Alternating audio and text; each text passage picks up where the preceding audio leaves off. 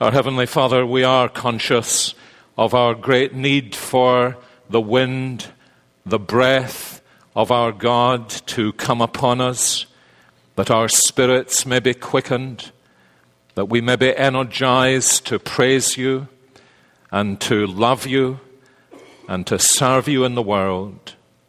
We thank you, our Father, for the outpouring of your Holy Spirit upon the church, for the way in which you have, by that Spirit, bound us together in the one body of our Saviour Jesus Christ. We thank you for those seasons in the history of the church when you have come with unusual power on unusual numbers of people and brought multitudes into your kingdom. And we praise you that we live in such a day and that throughout the world there are men and women and boys and girls who are being ushered into your kingdom. Thank you for the way from the rising of the sun until its setting today. Your name has been freshly praised upon lips that have never spoken out of love for the Lord Jesus or devotion to Him as Savior. And we pray, our Father, as your word comes to us, in the freshness of the Spirit's power, that you would breathe afresh on us, that you would bring to us a sense that you are on the move among us, that you have bound us together as your people in this place. And we pray that you would fructify that work which the Spirit engages in among us, that we may see springtimes and harvests of your grace we thank you that you have called us to plant and to water, to sow and to reap. We pray as we study your word tonight that you would plant it deeply within our hearts, that in due season a harvest may be reaped, some thirtyfold, some sixtyfold, and some a hundredfold. And this we pray for Jesus, our Saviour's sake. Amen. Please be seated.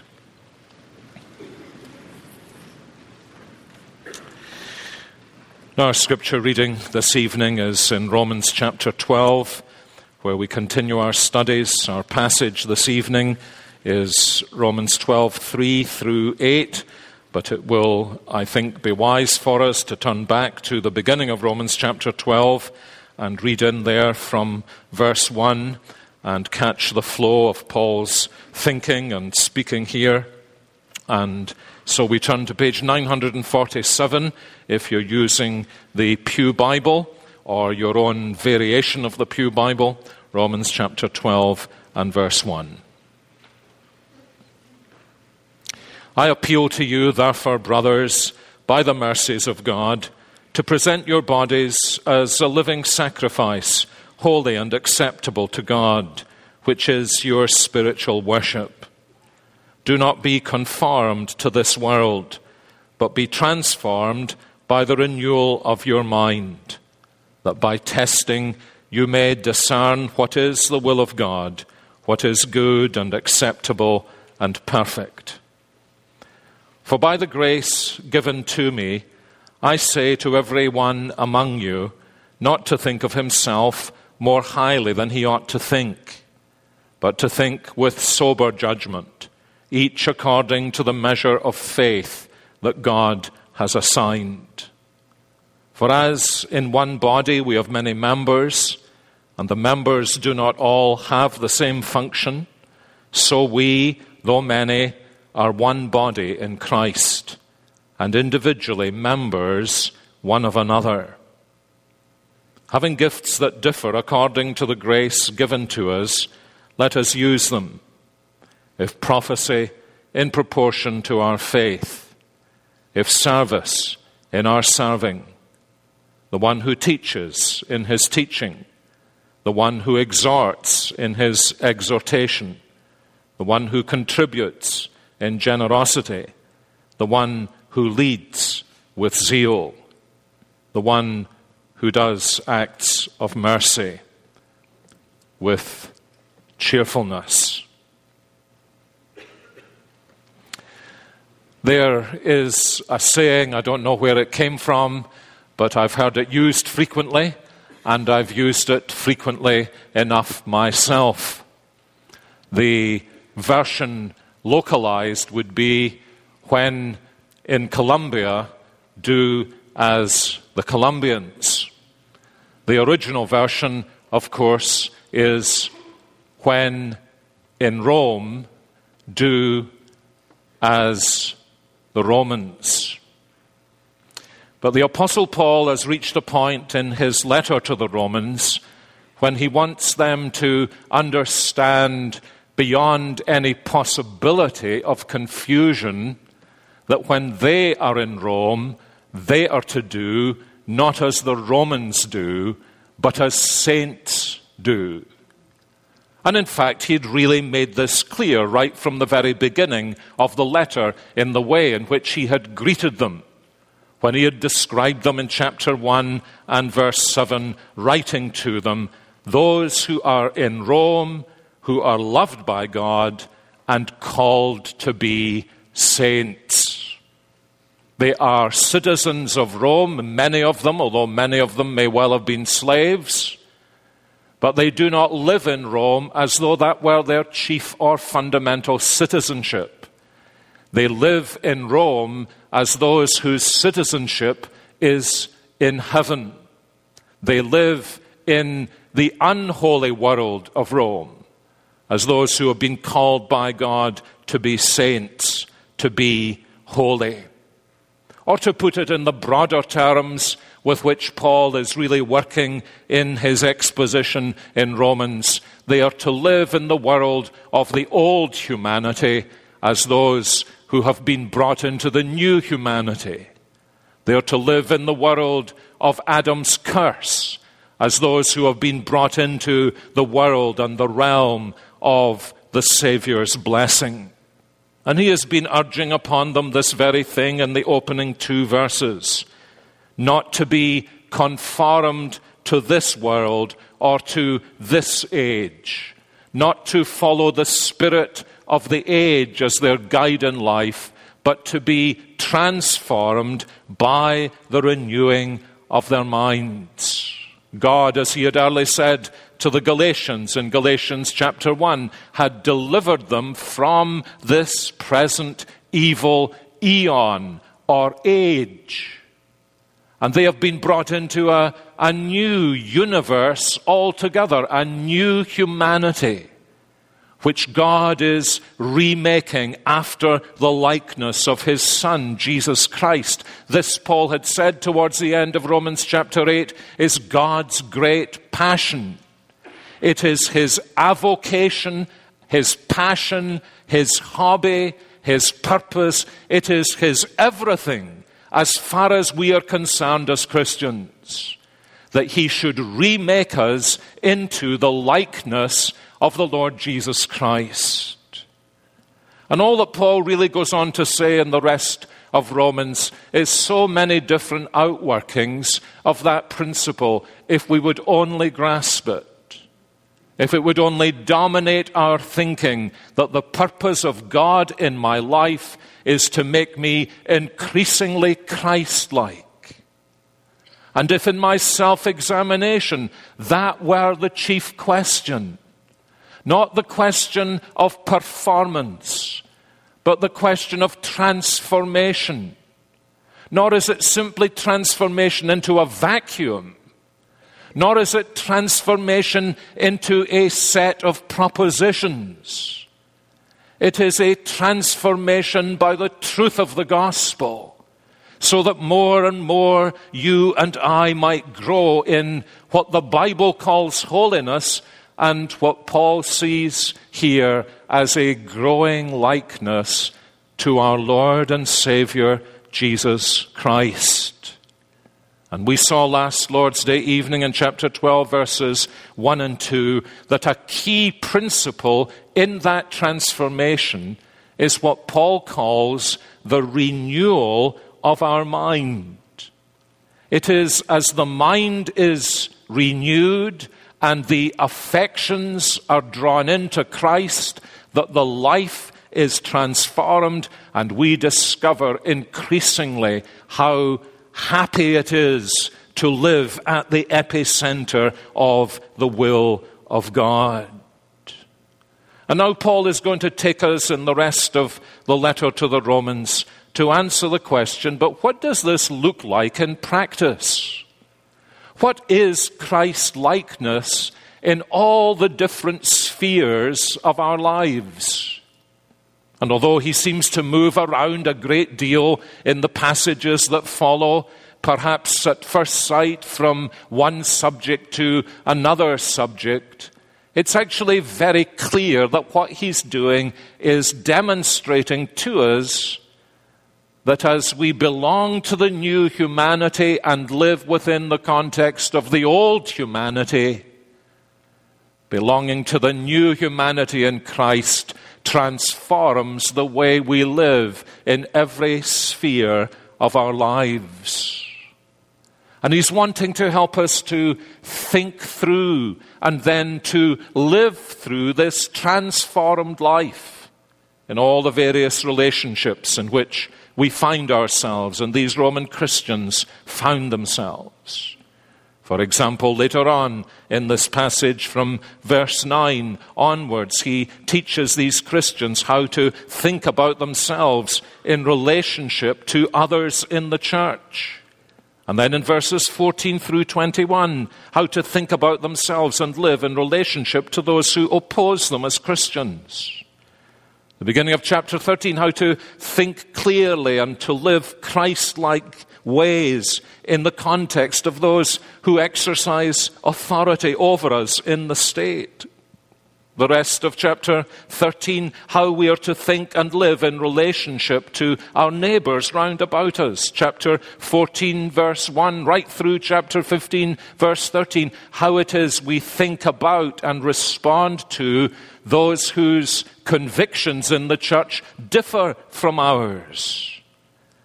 And he even seems to spend some time as he moves on before his final greetings teaching the Romans how to think about their lives in relationship to Him as one of their spiritual guides and leaders. And so there is a great unity runs through the rest of this letter. It's about living the Christ like life in an ungodly world.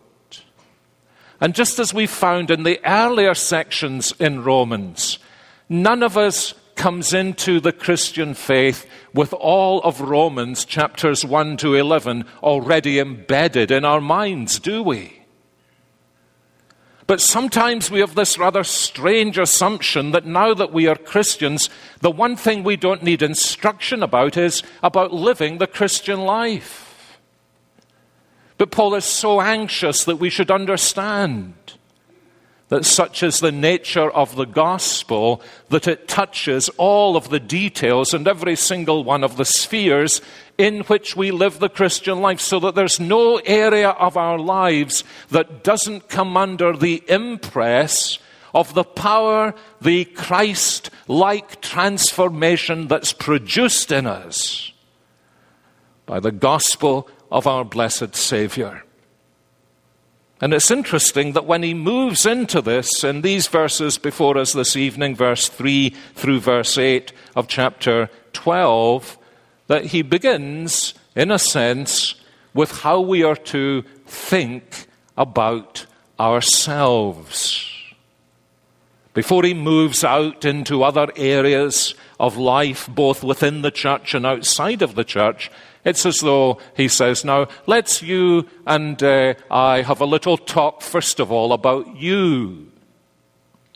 How are you to think about yourself as somebody whose desire is that you would be transformed by the renewing of your mind?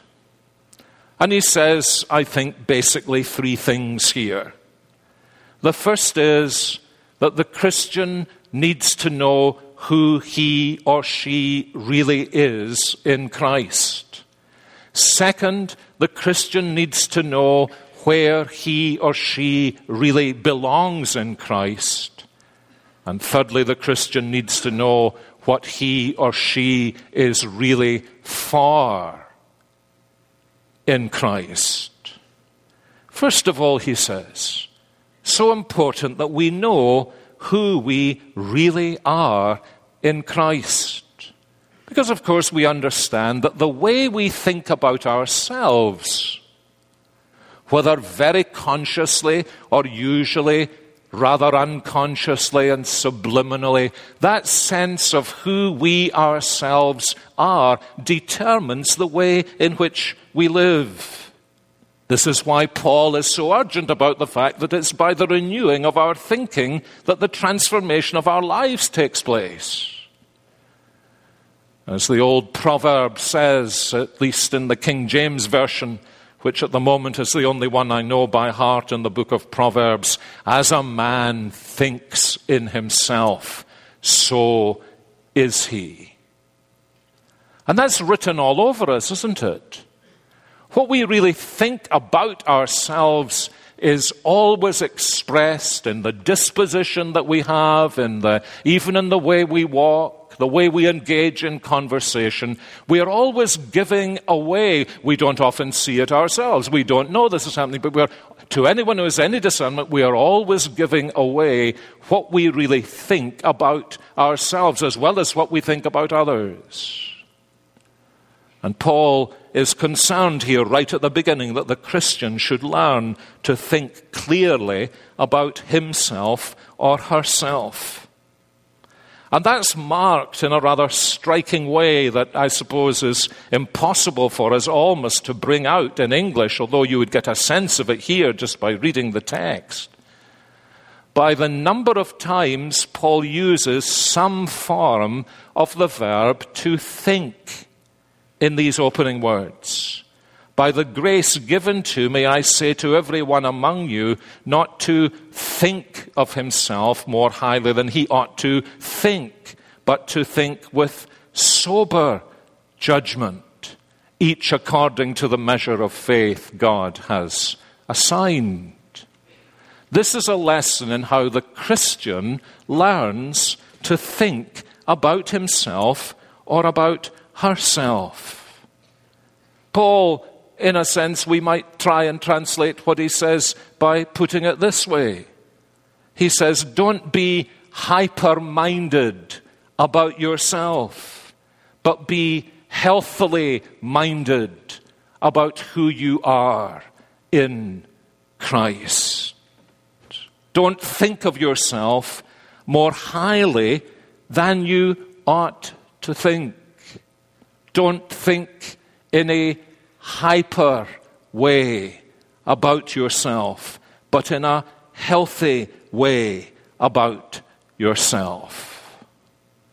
And it's this that the English Standard Version is trying to capture when it tells us as Christians that we are not to think of ourselves more highly than we ought, but to think with sober judgment. I'm not sure that's the best translation, but it's actually quite a good illustration.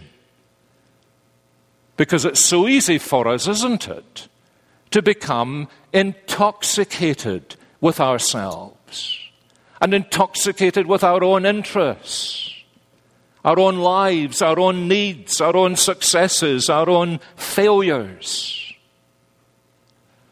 And whether we're intoxicated with success or failure. We can be equally self intoxicated.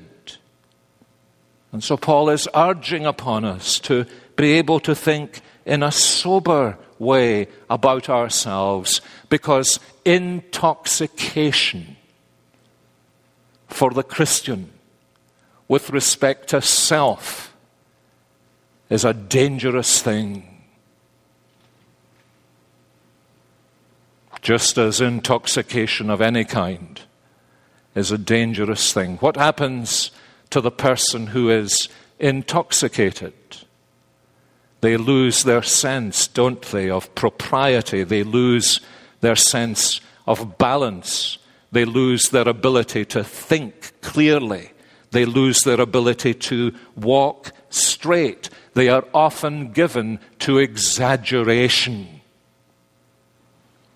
I remember many years ago going from, it must have been Christmas time, I'd been speaking at the university in our parish at a Christian, a Christmas service they had, and uh, I was going to a session meeting in our church, and as I went from the university and the parish to the church building to meet with the elders, there was a drunk man staggering along the sidewalk who stumbled into the road almost in front of one of these large buses that uh, roam around British cities. And I dived out into the road and pulled this poor, intoxicated man uh, back to the pavement, back to the sidewalk, and tried to steady him up. And uh, he took me by the shoulders and asked me what my name was.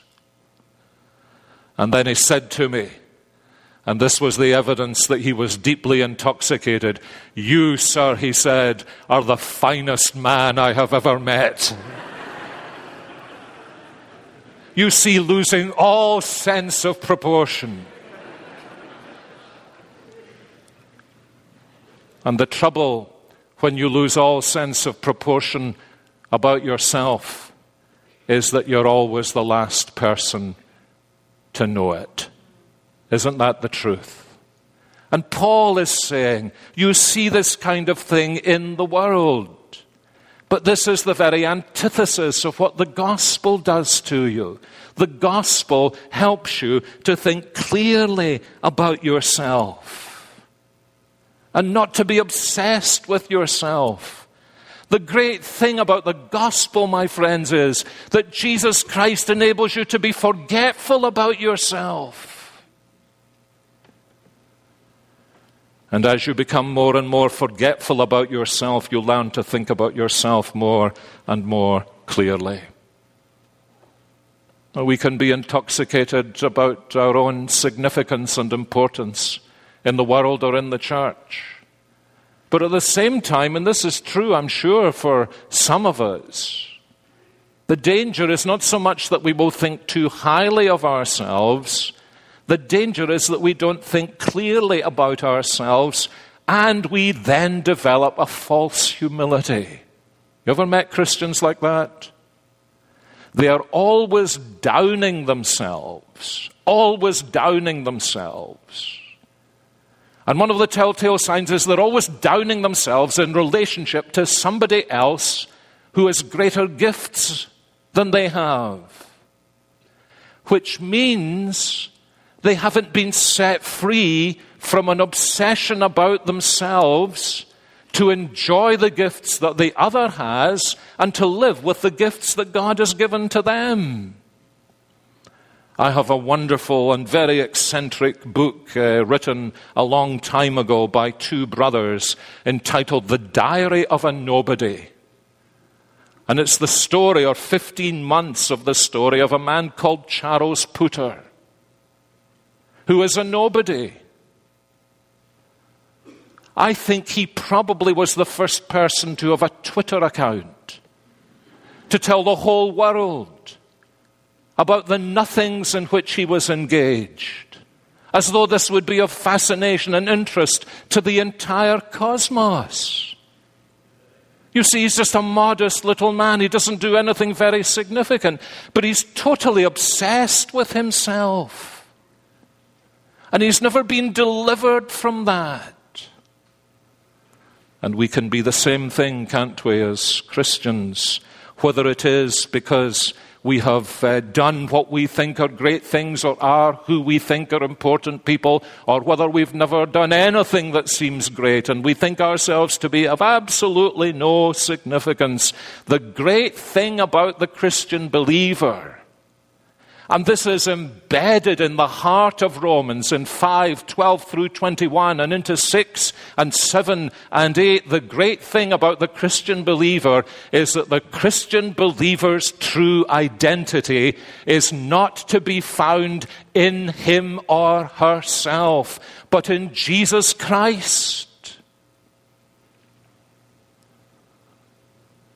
And one of the marvelous things that Paul is bringing out in this passage as he brings believers together to help us to think about being one body in Jesus Christ is that no matter what our gifts may be, public or private, no matter what they may be, we share a common identity in our Lord Jesus Christ. We are no longer those who belong to the family of Adam. We are those who belong to the family of Jesus Christ. And from the moment we are transferred from that old family into this new family, there is none of us, not one single one of us, who is more a member of Jesus Christ than any other.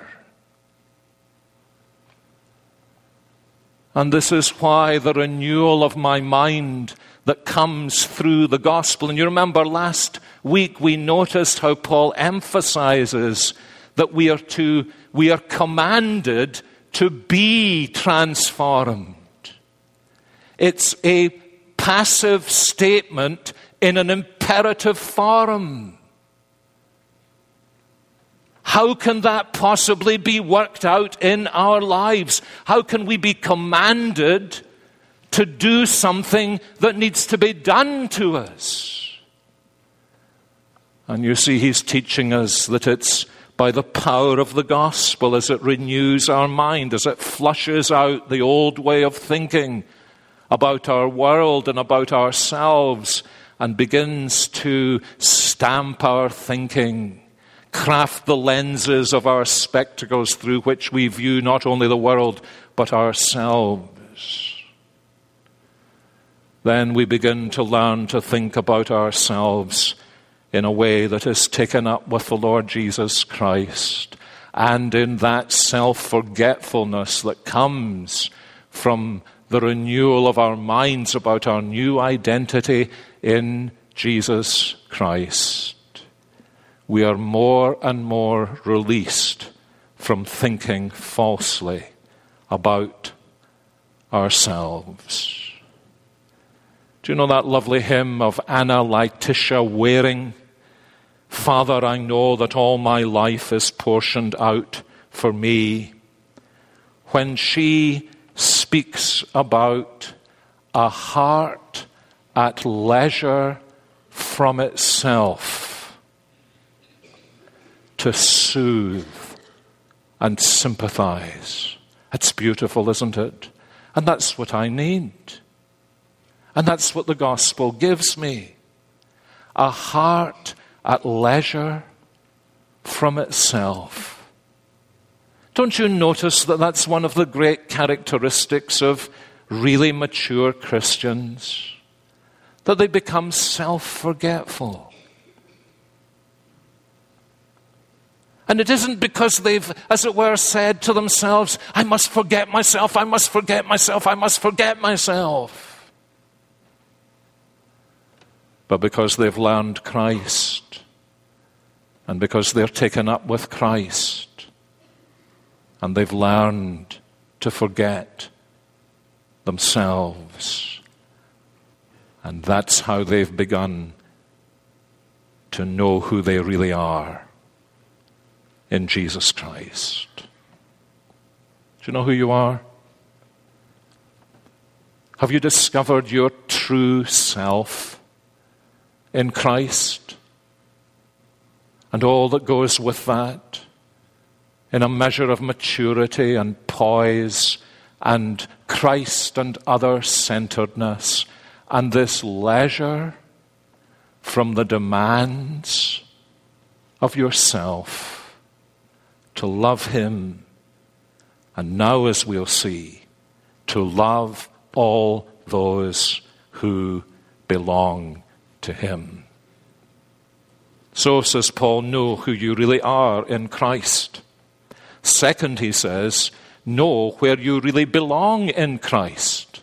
And you see, this is just part and parcel of the same thing. Who am I as a Christian?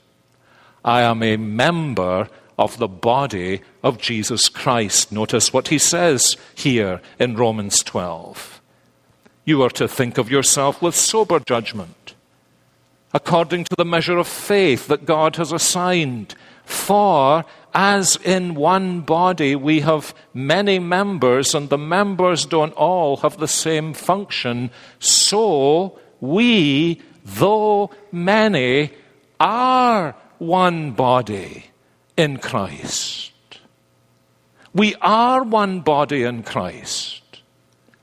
He isn't saying hang around a congregation for three years and uh, maybe you'll become part of that body. He says, because you are Christian believers, you actually are part of the one body of Jesus Christ. You know, he uses this picture of the church as a body several different times, and here perhaps the simplest time and the simplest form. He's saying we belong to a body. We are members of a body. That body has different parts, and that body belongs to Jesus Christ. It's not ours, it's His. And because we belong to the body, we are not ours either. We are each other's. Now, do you follow that logic? Because we belong to Christ's body, the body is not ours. We are not the Lord of the body. It is Christ, and we belong to Him. And because we are members of that body, says the Apostle Paul, we actually all belong to each other. As in one body we have many members, and the members do not all have the same function, so we, though many, are one body in Christ, and individually members one of another. Now, you see how this, this powerful truth of the gospel that Paul is now introducing here, that Christ has made us one body, really does transform our lives, not only individually, it transforms the way we think about each other.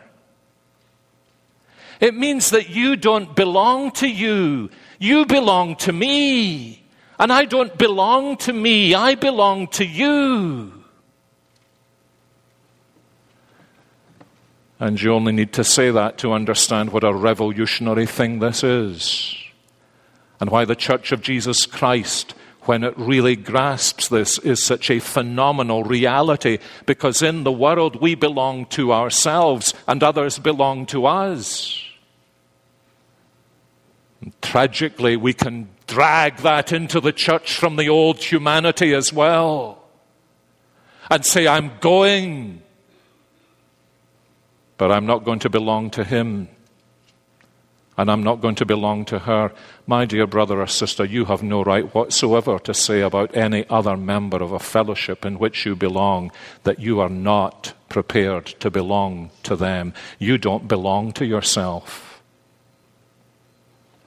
See what a difference this makes in the Christian fellowship when we grasp this? Because we're such possessive people, aren't we? And not least, we're possessive about ourselves. And we're so slow to give ourselves away to others. But, dear one, you've got to give yourself away to others because you don't belong to yourself. You see the point? It's not just that you're keeping yourself back from them, you're keeping yourself back from yourself. You don't understand who you really are. Because you're not your own, you're His because He bought you with His price. And you're not your own because He's given you to all the other members in the body. And when you begin to understand that's where I really belong, then, well, you see, then sanctification really begins, doesn't it? Because it begins to clean up our selfishness and our self protectiveness and our unwillingness to give ourselves away and those shades of hypocrisy that grip our lives because we've got to pretend not to be what we know we really are. And if we gave ourselves away, then that other person would, would discover us. Yes, perhaps would discover the gifts the Lord has given to us, but would discover all our weaknesses and our frailty and our vulnerability. But we can't be Christ and live that way. Because if we live that way, we deny what Jesus Christ has actually made the fellowship to which we belong. I wonder if this is the reason why the church discipline, actually, it was the heavenly sent discipline on Ananias and Sapphira in the early chapters of the Acts of the Apostles, was so overwhelmingly severe. Not as Peter says. Peter made it clear you didn't need to sell anything and bring the money. He says you could have sold things and brought half of the money. But to sell something and bring some of the money, pretending it was all of the money, what was that doing? That was saying, I'm not prepared to give myself to them as I am, and I seek a reputation and influence that is based on me keeping myself to myself. Now, that's one of the most basic instincts of sinners, isn't it? To keep ourselves to ourselves. That's, that's not just a, that's not just an ethnic problem Scottish people have to keep themselves to themselves. That's endemic in us giving ourselves away. You see, we can be gregarious and still not be giving ourselves away. I've sometimes been fascinated by people that others have thought gregarious, and I've noticed how they are gregarious because everywhere they go, everybody else is listening to them. And they're not really giving themselves away at all. They're dominating everybody who's around them. Paul is saying when we understand this, this new community that our Lord Jesus Christ has brought into being, we see why it is that the church is like nothing on earth. And why is there something heavenly about a real church? That when people come into the midst of that real church, they realize that this isn't natural, this is supernatural by God's grace because these people seem to belong to each other.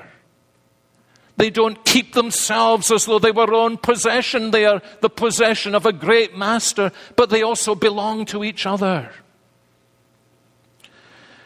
The man who was my boss, uh, my senior minister when I was a very young minister, uh, not the man I referred to in the sermon this morning, but another man, a very famous preacher in the United Kingdom, used to tell the story of a very famous Anglican chaplain during the war by the name of Bishop Taylor Smith. And my boss, George Bailey Duncan, used to say the first time I think he ever worked with Bishop Taylor Smith, Bishop Taylor Smith's first words to him were this Have you sanctified yourself for me?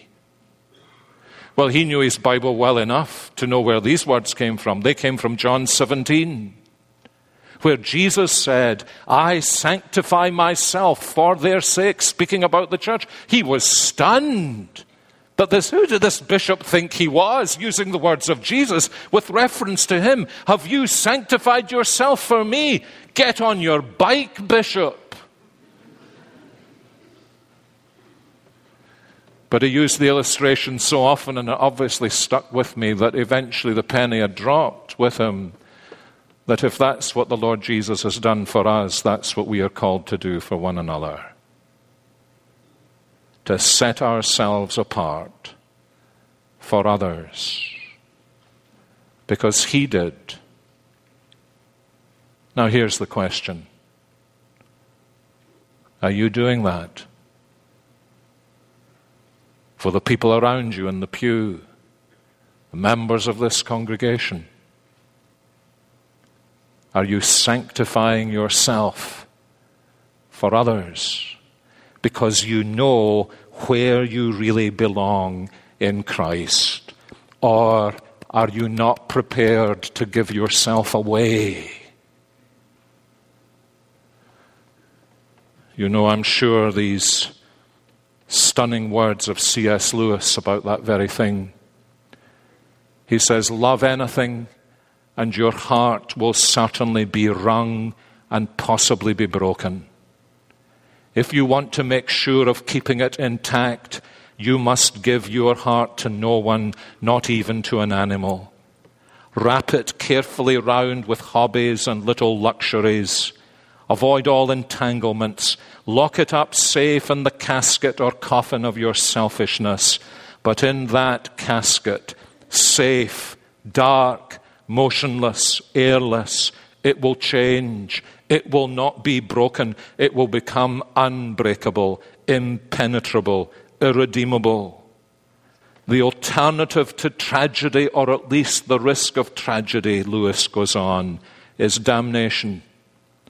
Because the only place outside of heaven where you can be perfectly safe from all the dangers and perturbations of love is hell. So, for whose sake are you sanctifying yourself in this church to which you belong?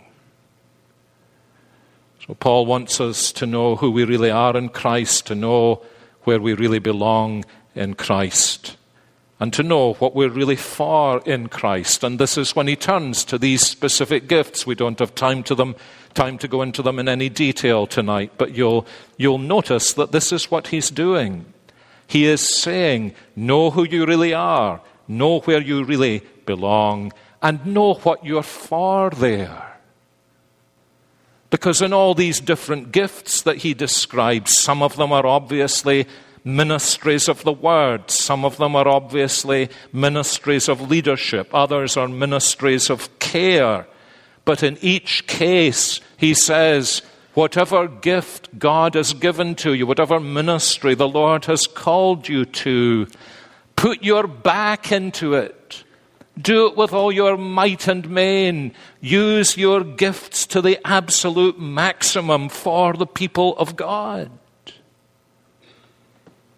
And understand that since each of us belongs to all of the others, and all of the others belong to each of us, each of us has gifts. Each of us will have different gifts.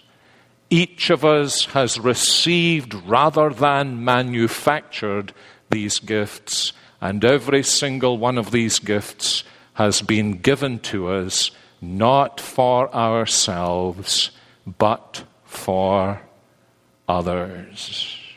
And so he says if your gift is prophesying, about which, of course, he speaks to the Corinthians about how prophesying edifies and builds up the body of Christ because it brings the revealed truth of God to bear upon the situations and the circumstances in which people find themselves. And God's word seems to come with a kind of almost immediate shaft of light to bring illumination or encouragement. Well, then he says, if your gift is prophesying in that way, then do prophesy in proportion to the faith. But if your gift is service, then prophesy.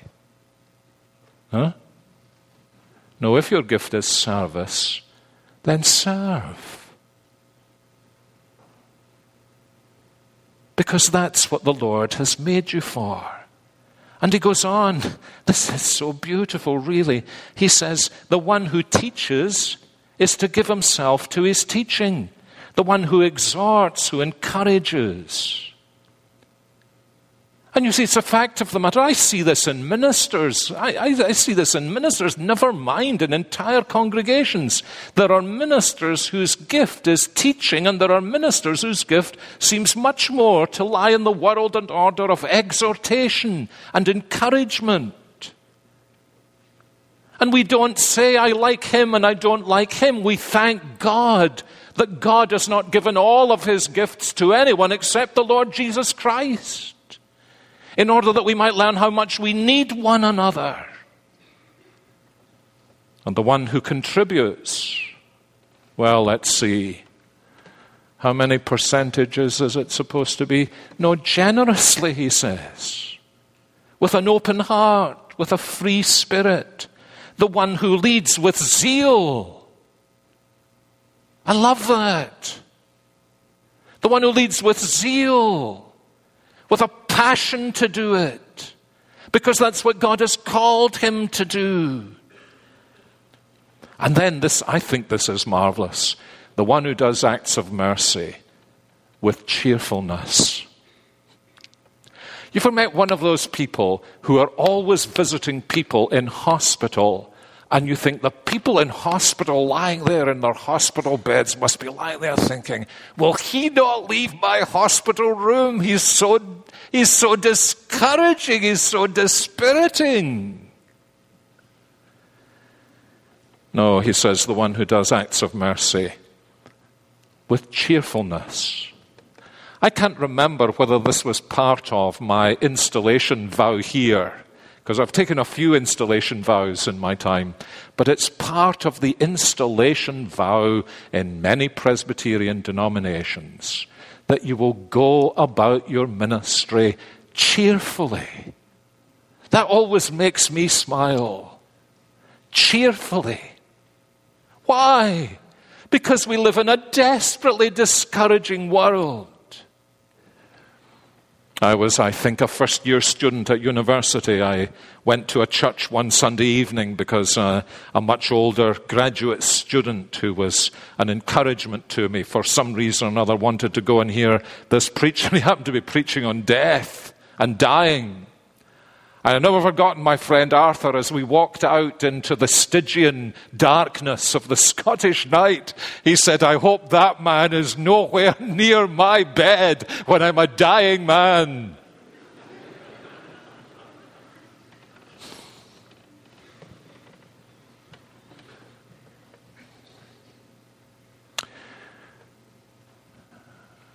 You know, our evangelical subculture has been invaded by a lot of happiness, but not so much cheerfulness. And our evangelical subculture has been invaded by a lot of complaining, but not a lot of cheerfulness. Actually, I think this should be the last word in this sermon.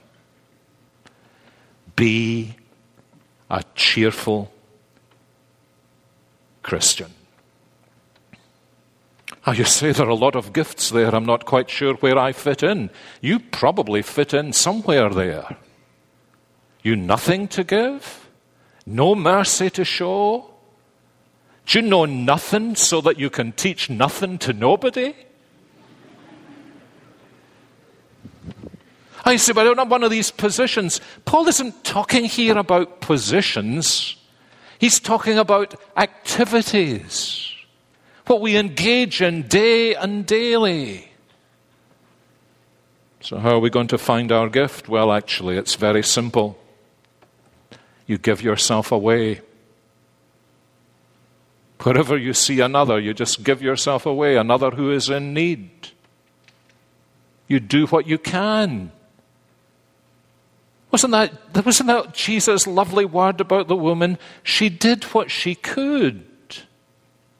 So stop fussing about when am I going to get the position to do that? Do what's right in front of your eyes. And when you see the need and you meet the need, as the Lord has given you gifts, you discover what those gifts are because of the way in which people respond to your heart of service and to the things that you're able to do. And you discover also the things you're not able to do.